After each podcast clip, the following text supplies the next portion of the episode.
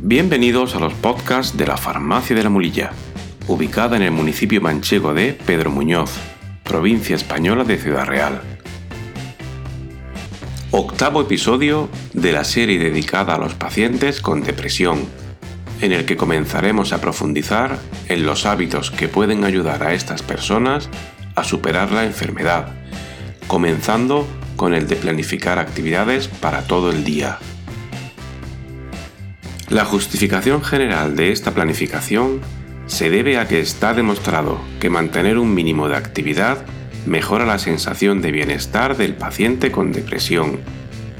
Un enemigo de este tipo de pacientes es la inactividad, el hastío, el aburrimiento, que llevan a la mente a tener pensamientos generalmente negativos que ahondan aún más en los síntomas depresivos. Para evitar esta inactividad, vamos a sugerir una serie de hábitos que nos ayudarán a mantener la mente activa, contribuyendo a sacarla de su estado melancólico. En primer lugar, se sugiere elaborar una lista diaria de las actividades que se pretendan hacer a lo largo del día. Si es posible, ha de realizarse al comenzar el día, o aún mejor, al finalizar el día anterior. Ello hará que analicemos con tranquilidad aquellas tareas que sean prioritarias frente a otras que pueden esperar su oportunidad. El realizar esta planificación debe ser gradual, comenzando los primeros días con pocas actividades y aumentando paulatinamente cuando nos vayamos encontrando cómodos con esta dinámica. El querer realizar muchas actividades y no conseguirlo puede llevarnos a la frustración, que no es un sentimiento deseado en estas situaciones.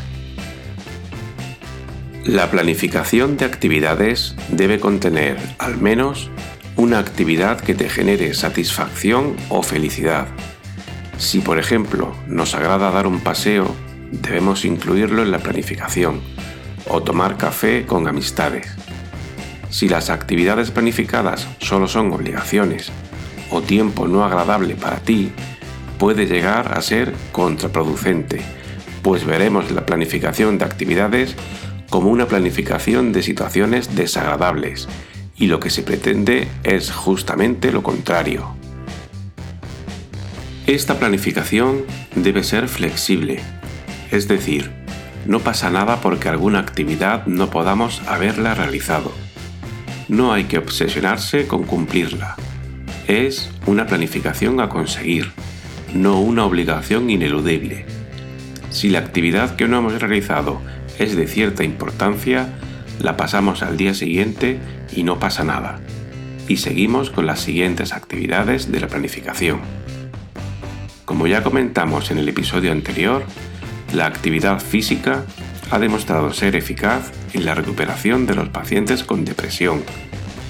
Por ello, sería muy beneficioso el planificar alguna actividad física, comenzando poco a poco, a ser posible con compañía de nuestro agrado y acorde con nuestras circunstancias y condiciones personales.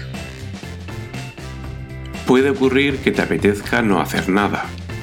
En estos casos, lo más recomendable es solicitar a alguien de tu entorno que te dedique un poco de tiempo para hacer algo juntos.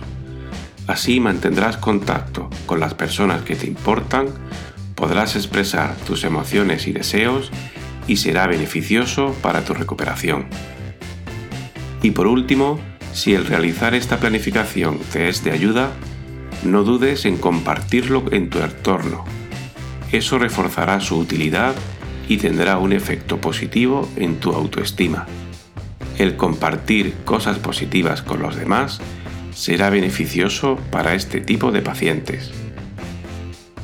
En resumen, el paciente con depresión debe interiorizar que es bueno para su recuperación el tener su mente ocupada, a ser posible con actividades que le sean agradables y que le proporcionen bienestar, y que el realizar una planificación de estas actividades nos estimula a poder hacerlas, de una manera ordenada pero flexible, sin obsesionarse con cumplirla, pero esforzándonos en conseguirla, comenzando con pocas actividades y aumentando su número poco a poco, conforme nos vayamos sintiendo mejor al realizarlas.